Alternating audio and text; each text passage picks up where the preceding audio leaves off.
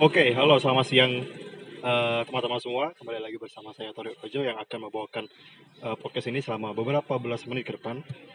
Dan juga hari ini kita kedatangan teman saya yang sangat dekat, teman spesial saya. Silahkan, Bung Rizky, perkenalkan diri Anda. Ya, eh, perkenalkan eh, saya Rizky. Eh, biasa dipanggil Olop juga apa-apa, manggil Rizky juga apa-apa. Eh, terima kasih buat teman saya eh, Torik yang sudah eh, memberi kesempatan eh, kepada saya untuk berbincang-bincang, eh, berbincang-bincang untuk bah- membahas-bahas apa nih kira-kira hari ini? Ah, ya, hari ini Bung Rizky, kita kebetulan kita punya topik bahasan yang sangat menarik, apalagi untuk eh, kita kan udah dekat-dekat masuk semester awal ya. Ya betul betul betul. eh, yang kebetulan di Untan sendiri udah masuk semester ganjil gitu kan. Betul, Nah, betul dan juga banyak banget ini teman-teman dari kita, adik-adik kita yang udah jadi maba di universitas masing-masing seperti itu. Nah, mungkin eh, ada beberapa bahasan ya mungkin topik kali ini. Tapi yang jelas topik besarnya adalah gimana sih cat-cat kita eh, sebagai mahasiswa khususnya Mm, eh, maba dalam menghadapi dunia perkuliahan yang Mm. tentunya sangat berbeda dari Mm. eh, dunia kita waktu sekolah seperti itu. Ya, Mungkin betul. Eh, menurut Bung Rizky eh, boleh cerita sedikit gimana nih pengalamannya waktu eh, ospek waktu maba Hmm, mungkin itu yang paling berkesan ya gimana Oke, oke. gimana Bung Rizky Eh, pertama ya, selamat untuk teman-teman, untuk eh, adik-adik yang sudah eh, bekerja keras sehingga bisa masuk ke universitas-universitas yang kalian impikan. Selamat, eh, selamat datang di universitas-universitas yang kalian banggakan. Nah, membahas tentang ospek.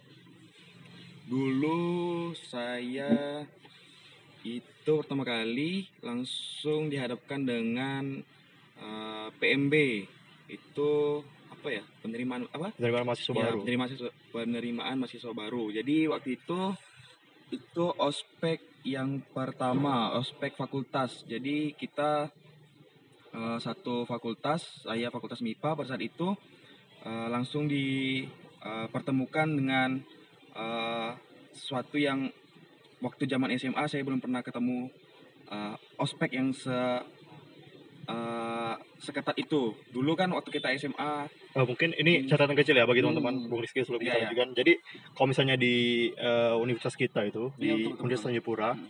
kita nggak ada yang namanya uni apa eh, ospek univ gitu ya kita Iya, jadikan betul, satu betul. univ nggak ada jadi dari fakul dari univ langsung ke- diturunkan ke fakultas masing-masing untuk Iya, dijadikan betul, ospek betul, betul. nah seperti itu mungkin Bung Rizky lanjutkan Ya, eh, jadi dulu waktu zaman SMA kita cuman kena pengenalan lingkungan sekolah ya waktu itu cuman di eh, sama osisnya masing-masing tentang s- apa itu SMA seperti apa alur organisasi SMA dan ya sekitar-sekitar SMA lah. Jadi ketika kalian eh, masuk ke eh, PMB ketika kalian masuk ke penerima mahasiswa baru kalian akan bertemu dengan eh, yang namanya senior senior atas yang uh, mengutamakan kedisiplinan yang pasti seperti itu. Jadi ketika kalian datang pagi itu sudah diajarkan untuk uh, siap dengan segala kondisi, harus disiplin dan lain sebagainya.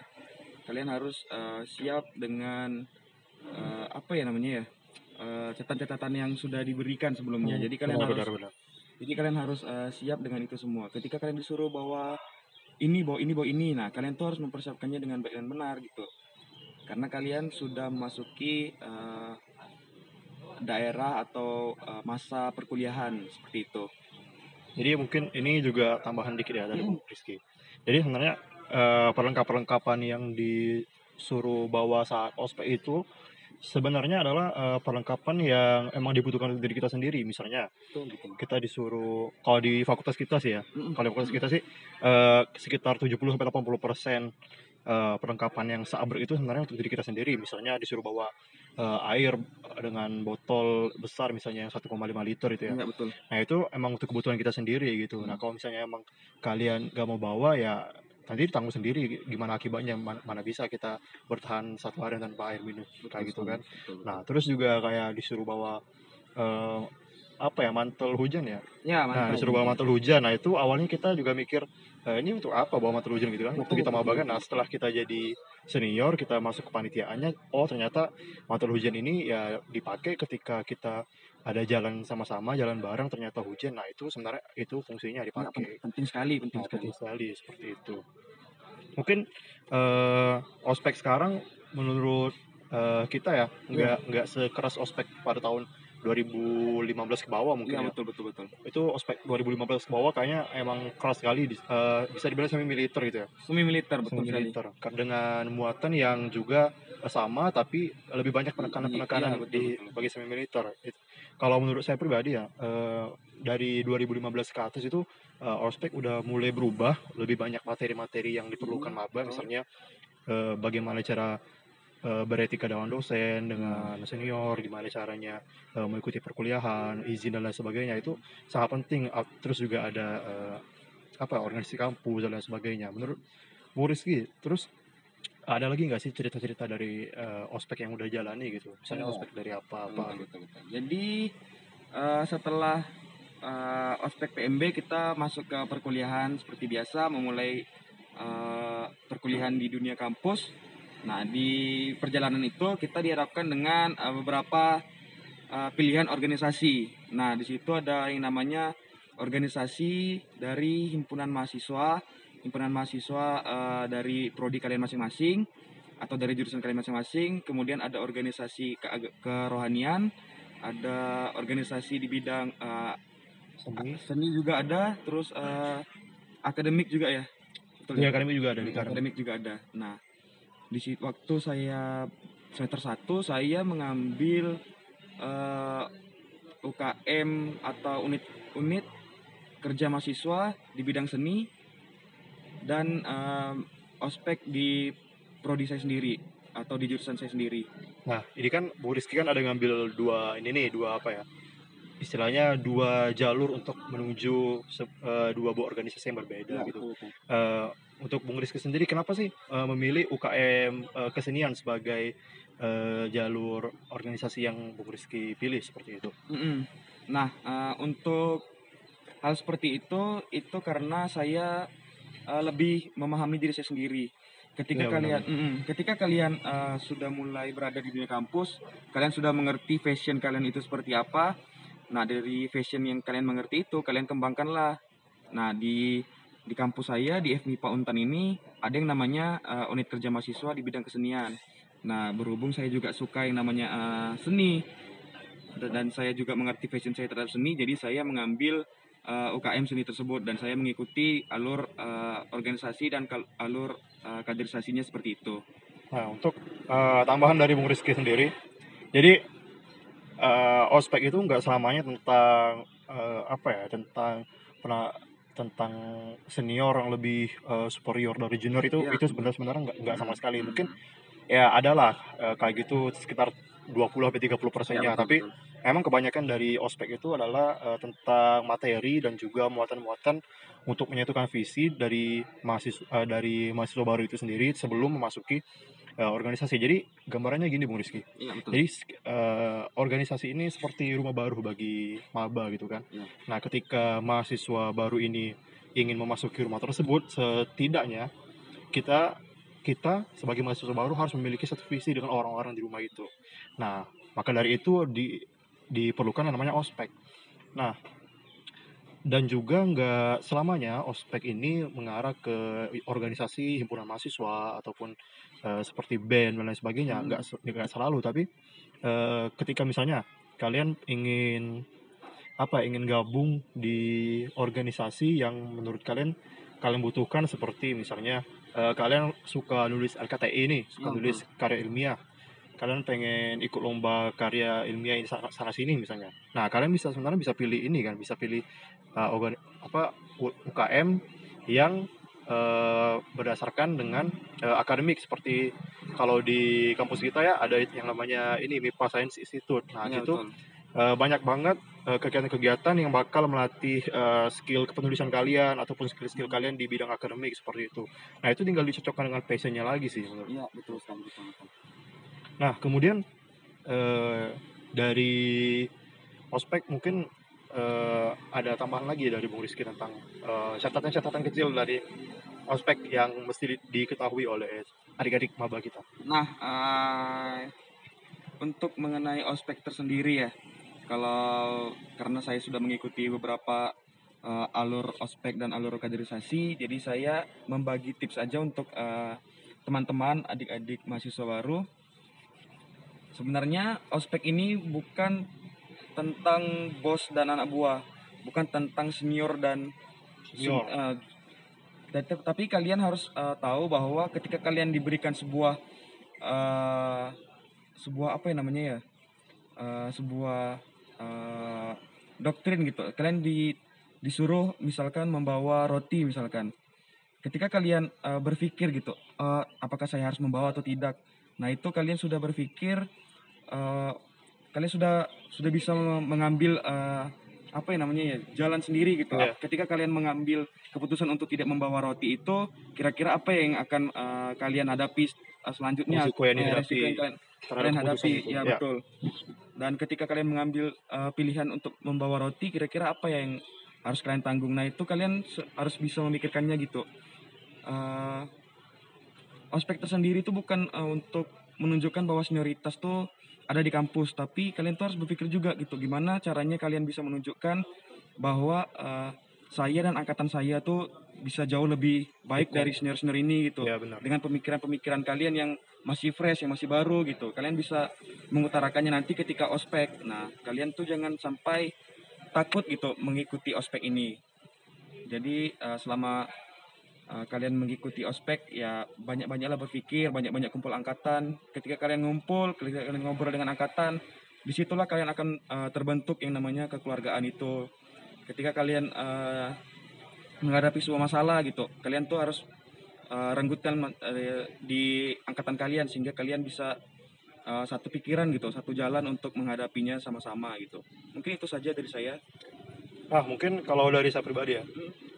Kalau dari saya sih tentang ospek bahwa yang perlu diingat adalah jangan melulu takut dengan senior gitu. betul betul betul Karena kebanyakan dari ospek yang kita kan sekarang di tahun keempat ya. Berarti udah melewati tiga ospek. Ospek kita pertama maba pada tahun 2017, Mm-mm, ospek ketika kita jadi panitia 2018, betul dan ospek ketika kita jadi panitia di tahun 2019. Iya.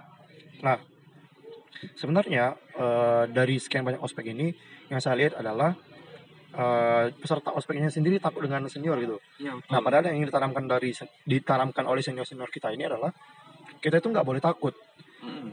Bisa jadi senior itu ngetes kalian untuk me, apa ya ngetes ini ke teguhan prinsip kalian. Misalnya Mm.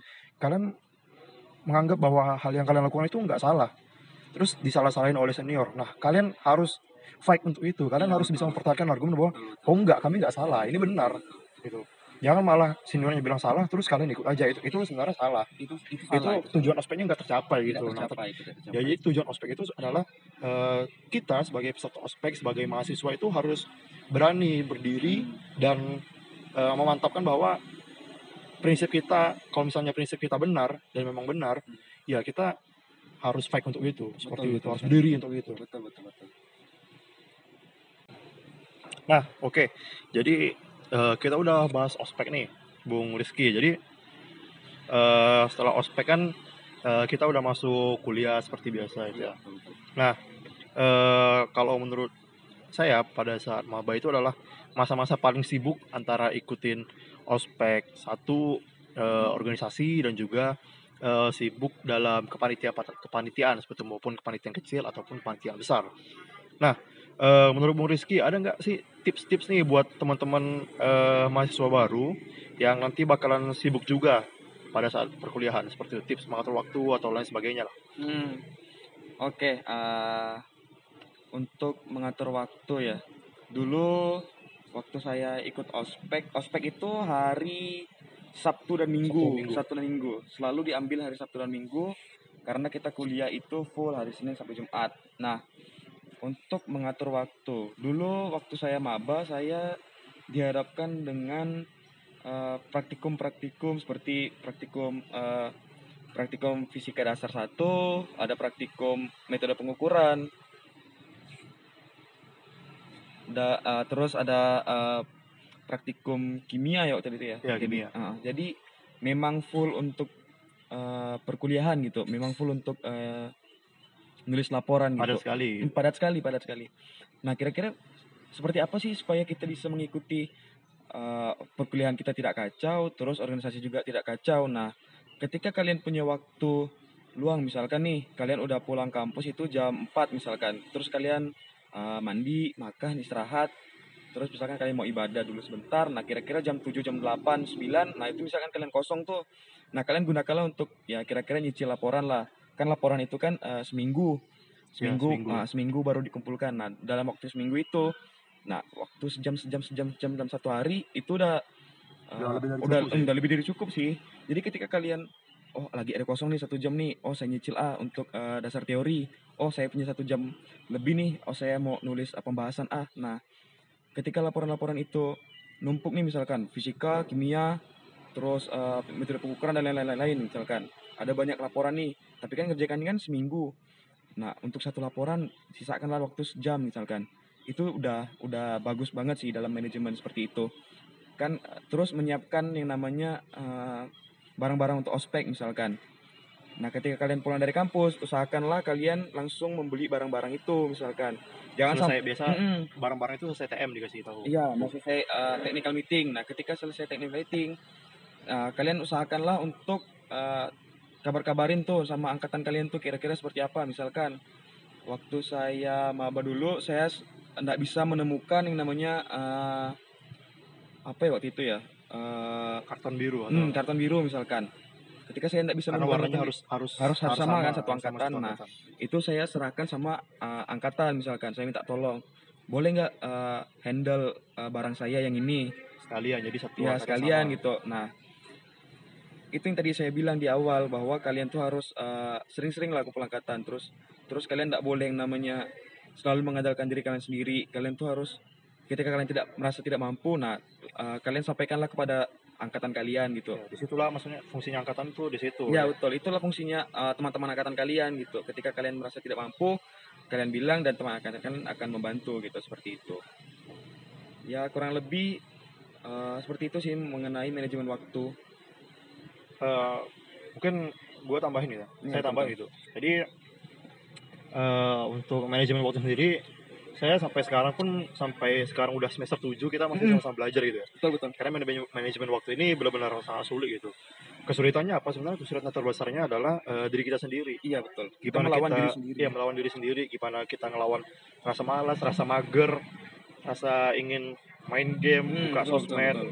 Nah itu itu sebenarnya eh, musuh terbesar kita. Jadi eh, tips dari saya pribadi adalah ketika eh, mager itu melanda, rasa malas itu datang, eh, ingat lagi tujuan kita apa, dan juga ingat lagi sudah seberapa jauh kita melangkah. Iya betul betul. Jadi eh, ketika kita sudah ingat kembali dengan tujuan kita dan kita sudah melihat sudah berapa jauh kita melangkah itu eh, akan timbul sendiri rasa semangat itu. Mm-mm. Jadi rasa malas itu pun akan pergi seperti Ya, itu. betul, Kalau saya pribadi betul. seperti itu. betul betul. Nah betul. untuk eh, menyi- me- menyinkronkan antara organisasi dan kuliah sebenarnya ini juga agak rumit ya karena Hmm. tugas kuliah apalagi saat maba di fakultas seperti fakultas teknik ataupun fakultas MIPA ataupun fakultas-fakultas eh, yang berdasarkan ilmu saintek lainnya itu kebanyakan itu banyak praktikum. Iya betul. Jadi banyak praktikum, banyak laporan yang harus dihandle. Nah, laporan juga tulis tangan kan. Nah, jadi sebenarnya itu yang paling apa? Yang paling kompleks eh, manajemennya seperti itu. Kita ambil contoh di eh, prodi fisika ya. Di prodi fisika kemarin sem- sempat eh, di semester 2 kalau nggak salah ada empat praktikum dalam satu minggu. Nah itu Hmm. teman-teman bisa bayangkan empat praktikum dalam satu minggu gimana mereka menyelesaikan laporannya, gimana mereka eh, menyelesaikan tugas-tugas di kepanitiaan, tugas-tugas di dalam ospek, kemudian juga dengan acara-acara di angkatan, kumpul angkatan dan sebagainya. Nah itu itu sebenarnya eh, seiring berjalannya waktu teman-teman akan mengerti sendiri gimana ritme untuk ngatur eh, waktu itu semua seperti itu. Nah yang paling gampang adalah yang tadi kata Bung Rizky katakan bahwa Hmm. satu hari sisakan 1 sampai 2 jam untuk menyelesaikan laporan apa pun itu, laporan yang Hmm. belum selesai. Dan juga eh, sisakan waktu yang lainnya untuk mengerjakan tugas-tugas lain karena Iya, itu nggak cuma laporan kan tugasnya. betul. Nah, seperti itu. Kadang eh, dosen di kelas juga eh, ada beberapa dosen yang pengertian ya. Iya. Jadi kalau misalnya eh, di mata kuliah beliau ada beliau ada melihat mahasiswa yang mengerjakan laporan, nah kadang beliau eh, apa ya pengertian gitu di dikasih waktu dibiarkan gitu nggak disuruh berhenti nah itulah enaknya kuliah kadang dosennya juga pengertian seperti itu nah tapi kan kita nggak melulu mengharapkan pengertian dari dosen Iya. nah alangkah baiknya memang eh, kita sisi- sisihkan 1 sampai 2 jam setiap hari untuk menyelesaikan laporan kemudian kita selesaikan tugas-tugas lain nah kadang kita juga eh, sering ini ya sering apa nginap di rumah teman kan waktu maba Ya betul betul di betul. rumah teman sampai ngerjain laporan sampai jam 2 pagi sampai kadang eh, habis subuh baru tidur. Hmm. Nah, jam 8 jam 8 pagi ada ada kuliah, Kuliah lagi. lagi, Nah, nah, itu itu bayangkan itu eh, kalau dikerjakan sebenarnya melelahkan, tapi kalau dipikir-pikir tuh seru juga gitu. Seru juga. Nah, Itu seru juga. itu jadi pengalaman kalian ketika kalian udah semester 5, semester 7. Nah, itu akan jadi pengalaman tuh sama teman-teman kalian tuh. Ingat nggak dulu kita semester 1 pernah gini gini gini gini nih. Nah, pernah menyelesaikan eh, laporan nih sampai jam 3 subuh. Kan kalian akan merindukan hal-hal seperti itu karena ketika kalian udah di atas, udah semester-semester tinggi, udah nah, makin itu- udah makin lenggang Nah, jadwalnya. udah makin renggang gitu jadwalnya. Kalian pun uh, praktikum ya untuk praktikum-praktikum yang sederhana yang tidak terlalu uh, makan laporan-laporan yang sulit-sulit sulit lagi karena kalian udah di atas-atas kan. Jadi kalian akan uh, merindukan sekali kegiatan-kegiatan seperti itu. Apalagi dengan ditambah eh, kegiatan-kegiatan seperti ospek dan Hmm, panitia-panitiaan. betul sekali. pada awal pasti itu eh, kalau udah jadi senior ya seperti kita kan di semester Mm, mm. akhir ini bakal jadi selalu selalu akan jadi cerita waktu entah waktu kita ngumpul waktu Iya, betul, nongkrong bakal jadi cerita nah bayangkan teman-teman eh, waktu maba ya kerjanya cuman kuliah pulang tugas pasti apa ya ya nggak masalah tapi kurang ini aja kurang dapet aja gitu kesan betul betul Karena betul betul. menurut saya sih Bung ya, Bu Rizky, menurut Hmm. saya maba in- eh, masa-masa maba semester 1 2 adalah semester paling kritis bagi maba ketika eh, mereka memutuskan akan jadi mahasiswa seperti apa mereka ada di Hmm, masa depan. betul betul. Apakah jadi mahasiswa yang biasa-biasa saja yang pulang eh kuliah, tugas pulang, kuliah tugas pulang ataukah menjadi kuliah eh, mahasiswa yang superior yang apa ya? Superior di sini dalam artian eh, mereka sangat aktif gitu. Hmm, Aktif di kegiatan akademik, di organisasi, juga aktif di penelitian-penelitian dengan dosen Iya betul. ya kalau lomba-lomba ataukah menjadi mahasiswa yang eh, kuliah pulang tapi lomba jalan terus Nah, nah itu ada ada tiga golongan mahasiswa nah, kan nah betul, betul, betul, betul. jadi sebenarnya itu pilihan kalian dan kalian bisa eh, apa ya merancang itu ketika waktu maba Iya, betul. itu. karena kalian tidak akan bisa mengulanginya lagi di semester semester atas misalkan nih kayak eh, kawan saya nih Torik nih beliau kan eh, BEM Iya. Eh, jadi kalau BEM tuh ada yang namanya eh, dulu pak bem dulu ya Eh, dulu. dulu. Sekarang udah ya sekarang udah enggak nah kalau alurnya BEM tuh ada yang namanya eh, leadership training 1 dan 2 nah waktu itu waktu maba saya ndak ikut leadership training 1 dan 2 jadi saya eh, tidak memiliki kesempatan untuk menjadi bagian dalam eh, organisasi BEM. Nah ketika saya sudah semester 3 saya mulai eh, merasa tuh kayak wah kalau saya dulu ikut eh, LT1 dan LT2 kayaknya eh, akan sangat membanggakan gitu ketika di alma mater saya di sebelah kirinya ada eh, logo BEM di sebelah kanannya ada logo bendera gitu. Itu kan sangat eh, bangga gitu ketika alma saya saya pamerkan ketika karena saya sekarang sedang KKN gitu kan. Saya melihat teman-teman saya lagi ada uh ada, Ada logo BEM-nya gitu ada BEM. ada eh, benderanya gitu. Saya menjadi merasa kayak kok dulu saya tidak ikut ya? gitu. Jadi ketika kalian eh, di semester semester inilah kalian akan eh, mengikuti itu semua. Jadi ini hanya menjadi saran sih dari kami. Kalau misalnya ada Hmm. kegiatan gitu ya bisa bakal diikuti karena Ya, sebisa ilmunya mungkin diikuti. ilmunya nggak bakal didapat di kelas gitu loh. Ya ilmu, betul betul betul ilmu betul. dari kegiatan-kegiatan kayak kegiatan dari BEM ataupun kegiatan dari Hmm. hima UKM itu nggak akan didapat di kelas. Seperti itu. Betul. Hard skill kalian itu memang akan eh, dibentuk gitu di kampus. Tapi eh, soft skill kalian itu kalian akan dapatkan di eh, luar jam perkuliahan gitu kalian akan da- kalian tidak akan mendapatkannya ketika kalian eh, mengikuti perkuliahan 2 SKS, 3 SKS, 4 SKS misalkan untuk eh, eh, public speaking tapi ketika kalian mengikuti kayak organisasi-organisasi misalkan BEM misalkan eh, saya UK, UKM kesenian nah di situlah saya belajar tentang eh, bagaimana sih caranya berpendapat bagaimana sih caranya menyampaikan menghargai pendapat orang lain Hmm, menghargai pendapat orang ya. lain, bagaimana cara eh, menghargai ya gitulah. Ketika kalian sudah mengikuti itu semua, maka kalian akan menghargai banyak hal yang telah kalian lalui gitu. Tapi ketika kalian tidak mengikuti itu, kalian kayak teman kalian lagi cerita nih, oh dulu gini gini gini gini gini gini nih waktu ospek. Nah ketika kalian tidak ikut, ya kalian cuma jadi pendengar gitu. Ah, ndak ndak ndak ada feel gitu, ndak ada ndak ada keseruan dalam diri diri kalian gitu. Itu aja sih dari saya. Eh, mungkin tambahan sih dari saya pribadi ya.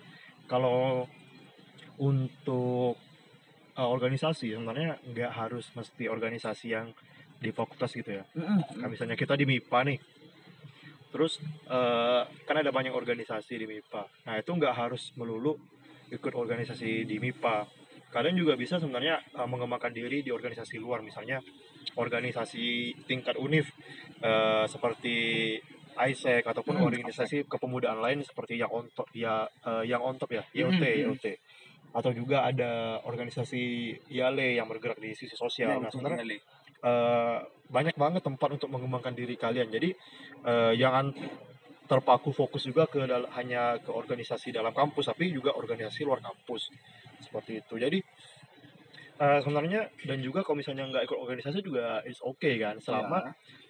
eh, selama dengan catatan bahwa kalian juga mengembangkan passion atau skill yang kalian punya. Misalnya kalian nggak mau ribet nih, nggak mau apa ya terikat dengan organisasi, tapi kalian mau mengembangkan diri kalian. Nah, kalian gimana caranya kalian temukan passion kalian? Nah, kalian temukan passion kalian, misalnya kalian eh, suka desain ataupun suka editing video. Nah, kalian bisa belajar itu di apa? Di jam-jam di luar perkuliah- perkuliahan Iya, seperti itu. Nah, tapi biasanya orang eh, kesulitan untuk menemukan itu, Mm-mm. menemukan passion ini kesulitan. Hmm. Nah, bagi saya sendiri, eh, saya menemukan passion saya eh, di desain dan juga di apa ya public speaking seperti itu itu bertumbuh seiring dengan berjalannya waktu di organisasi kampus seperti itu. Jadi eh, kalau misalnya kalian masih belum mengerti passion kalian atau kelebihan kalian atau minat kalian ke mana, ya saya, saya sarankan ikut organisasi Ya, ikutlah. ikut organisasi kampus untuk membantu itu seperti itu. Nah, ngomong-ngomong organisasi organisasi kampus nih, Mm-mm. Bung Kolop, kan eh, di kampus juga nggak melulu tentang kuliah dan organisasi, tapi ada beberapa hal lain yang mesti diperhatikan, khususnya teman-teman kita di ma- maba ini yang baru masuk dunia perkuliahan seperti itu ya. Nah, yang paling biasa, yang paling sering maba lakukan kesalahannya adalah eh, etika dengan dosen dan juga dengan senior. Iya, betul. Mungkin Bung Olop ada eh, penjelasan atau pesan sedikit pada teman-teman kita. Oke, eh, sedikit aja ya untuk eh, cara berbicara atau misalkan eh, menyampaikan eh, pendapat dan lain sebagainya gitu ke orang yang lebih tua misalkan ke senior kalian Eh, ya kalian eh, anggaplah itu sebagai apa ya keluarga kalian lah gitu. Ketika kalian ngomong dengan keluarga kalian eh, kalian kan harus eh, sopan gitu. Kalian harus eh, beretitude lah. Jangan kalian tiba-tiba baru ketemu langsung bilang coy bilang woi. Nah itu kan kalian kan ini ya. iya tidak tidak beretitude gitu. Kalian tuh baru baru eh, masuk satu langkah di depan pintu tapi kalian tuh langsung eh, teriak gitu di de- di rumah itu. Nah seperti itu eh, perumpamaannya. Ketika kalian ketemu sama senior kalian kalian sapa lah gitu. Kalian sa- sapa bang kalian sapa kak gitu. Itu eh, apa ya meskipun kalian mungkin merasa bahwa oh abang ini kayaknya mukanya judes nih kalau dipanggil mukanya ini. jutek gitu kan. jutek gitu. Tapi Cuek orangnya. Mm, tapi saya nih misalkan nih ketika ada junior-junior saya yang uh, manggil saya bang gitu saya merasa kayak Lebih dihargai. iya lebih dihargai gitu. Saya juga uh, menghargai balik. Saya bilang oh, oh ya dek. Oh ya dek. Gitu. Jadi ketika kalian uh, ketemu sama senior-senior kalian sapa lah gitu. Kalian sapa bang kak gitu. Pagi kak. Pagi bang misalkan kalian uh, lihat uh, senior-senior kalian di parkiran kalian bilang bang duluan bang masuk bang gitu. Nah, itu uh, attitude sih seperti itu. Nah untuk berbicara dengan dosen uh, kalau kalian misalkan uh, ketemu sama dosen gitu kalian sapa juga? misalkan selamat pagi pak selamat pagi bu misalkan. Atau panggil Pak, Iya, Bu, panggil sambil Pak, Bu, eh, kepala dikit ya. ya sambil nundukkan kepala dikit. Nah itu kan uh, apa ya attitude gitu. Attitude kita sebagai uh, seorang mahasiswa gitu itulah yang membedakan uh, kita dengan eh, anak SMA atau anak SMP. Nah, attitude itulah yang membedakan kita sama anak-anak itu gitu. Ketika kalian sudah mengerti tentang menghargai orang yang lebih tua, menghargai dosen-dosen kalian, menghargai senior-senior kalian, nah di situlah kalian eh, mulai dapat tuh feelnya tuh sebagai anak kuliah gitu. Itulah yang membedakan kalian dengan status-status pendidikan yang lain gitu. yang membedakan ini ya loh jadi yang benar-benar saya rasakan nih Mm, ketika berbicara dengan dosen ataupun berbicara dengan guru waktu SMA bedanya adalah eh, bukan kita merasa mahasiswa bukan harus bukan merasa bahwa dosen itu perlu eh, kita berbicara dengan beliau menggunakan bahasa yang sangat sopan Mm, ataupun sangat mm, halus. mm. tapi itu apa ya?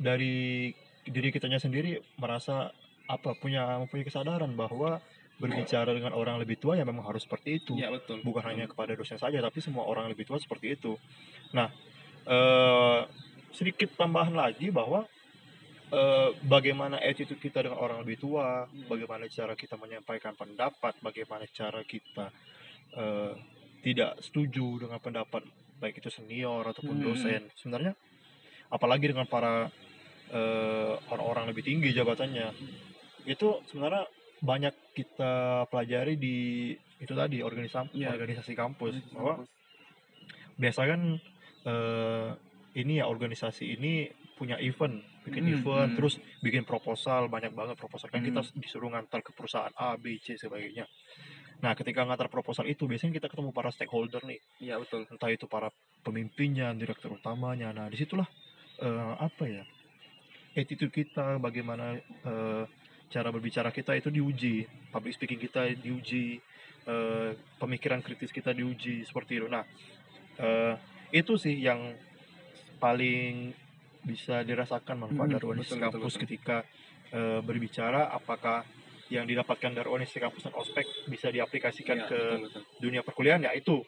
Yang paling terasa sangat yang sangat paling terasa itu. Karena eh, bagi saya ketika orang sopan ke kita ya kita juga otomatis segan gitu Iya betul betul. seperti itu Eh, dan juga mungkin eh, teman-teman nanti ketika eh, chat sama dosen itu nantilah di kampus teman-teman sendiri akan diajarin gitu gimana cara chat yang baik dan benar Iya, dosen. jadi jangan jangan main chat langsung ngomong ap- ngomong nyerocos saja itu Mm. itu sangat-sangat dihindari kalau perlu Mm. sangat dihindari ataupun bahasa-bahasa atau kalimat yang terkesan memberi perintah ke dosen nah itu itu Iya iya betul. itu eh, sebisa mungkin dihindari karena Hindari lah. kurang etis ya Iya kurang. kurang apa ya kurang etis dan kurang kena di hati sih Mm, mm, mm. jadi saya jadi teringat dengan apa dengan sebuah eh, kata-kata dari dosen kita dari dosen Hmm, kita ya. jadi beliau itu eh, sekarang udah S3 Hmm. sekarang udah S3 dan eh, dulu beliau kuliahnya itu bukan lulus tepat waktu nggak juga eh, telat tapi telat banget. Hmm. jadi beliau tuh lulusnya tujuh tahun gitu. Hmm, iya. dan kata beliau apa? Kuliah itu bukan tempat kalian cari nilai. Bukan tempat eh, apa ya dengan tujuan masuk terus selesainya kerja enggak tapi kuliah itu tempat untuk membentuk pola pikir Betul betul. dan dan mungkin eh, du- itu kita dulu dengar beliau ngomong kayak gitu waktu semester 3 ya Iya. semester 3 semester 4 nah sekarang semester 7 itu udah mulai terasa Betul betul. bahwa memang kuliah itu bukan membentuk eh bukan tempat untuk kita mencari nilai tapi Iya. memang untuk untuk pola pikir Pola pikir. kalau misalnya teman-teman nanti kuliah terus eh, teman-teman ya mungkin ada beberapa teman kalian yang eh, mungkin langsung bekerja atau Mm. sebagainya. Itu kalau misalnya teman-teman ngomong itu bakal kelihatan kok. Bakal kelihatan bukan bukan apa ya bukan kita merendahkan orang nggak kuliah tapi eh, kadang pemikirannya bentuk pola pikirnya itu Hmm. berbeda. Seperti itu. Ketika kalian kuliah bentuk pemikiran kalian itu lebih apa ya kalau menurut saya lebih sistematis dan lebih terstruktur seperti itu. Nah itulah eh, kenapa kalian eh, harus apa sih mengingat hal ini gitu. Bahwa kuliah itu bukan tempat untuk mencari nilai tapi kuliah adalah tempat untuk membentuk pola pikir. Sekali. seperti itu. Mungkin eh, itu aja kali ya dari kita. Ya, ada kata-kata terakhir mungkin Bung, Bung Rizky sebelum kita menutup podcast kali ini? Oke, terakhir eh, eh, selamat buat adik-adik yang sudah diterima eh, di kampus masing-masing dan eh, ingatlah bahwa eh, yang seperti yang dibilang tadi sama Torik bahwa kuliah itu kuliah itu perkuliahan itu membentuk hard skill kalian, tapi soft skill kalian akan dibentuk di luar jam perkuliahan. Maka eh, gunakanlah waktu kalian eh, maba nanti waktu semester 1 dan semester 2 kalian untuk eh, mencari eh, kemungkinan-kemungkinan untuk eh, membentuk soft skill soft skill kalian. Karena di eh, dunia kerja nanti kalian tidak hanya dipakai di hard skill saja tapi soft skill kalian itu akan eh, berguna nanti di eh, dunia pekerjaan. Mungkin itu saja yang bisa saya sampaikan. Eh, Torik bagaimana? Eh, untuk menutup podcast kali ini ya. Hmm. Eh, mungkin saya akan tutup dengan kata-kata dari Bapak Anies Baswedan. Hmm. jadi ketika saya kuliah kata-kata inilah yang membuat saya berpikir. Jadi apa kata Pak Anies?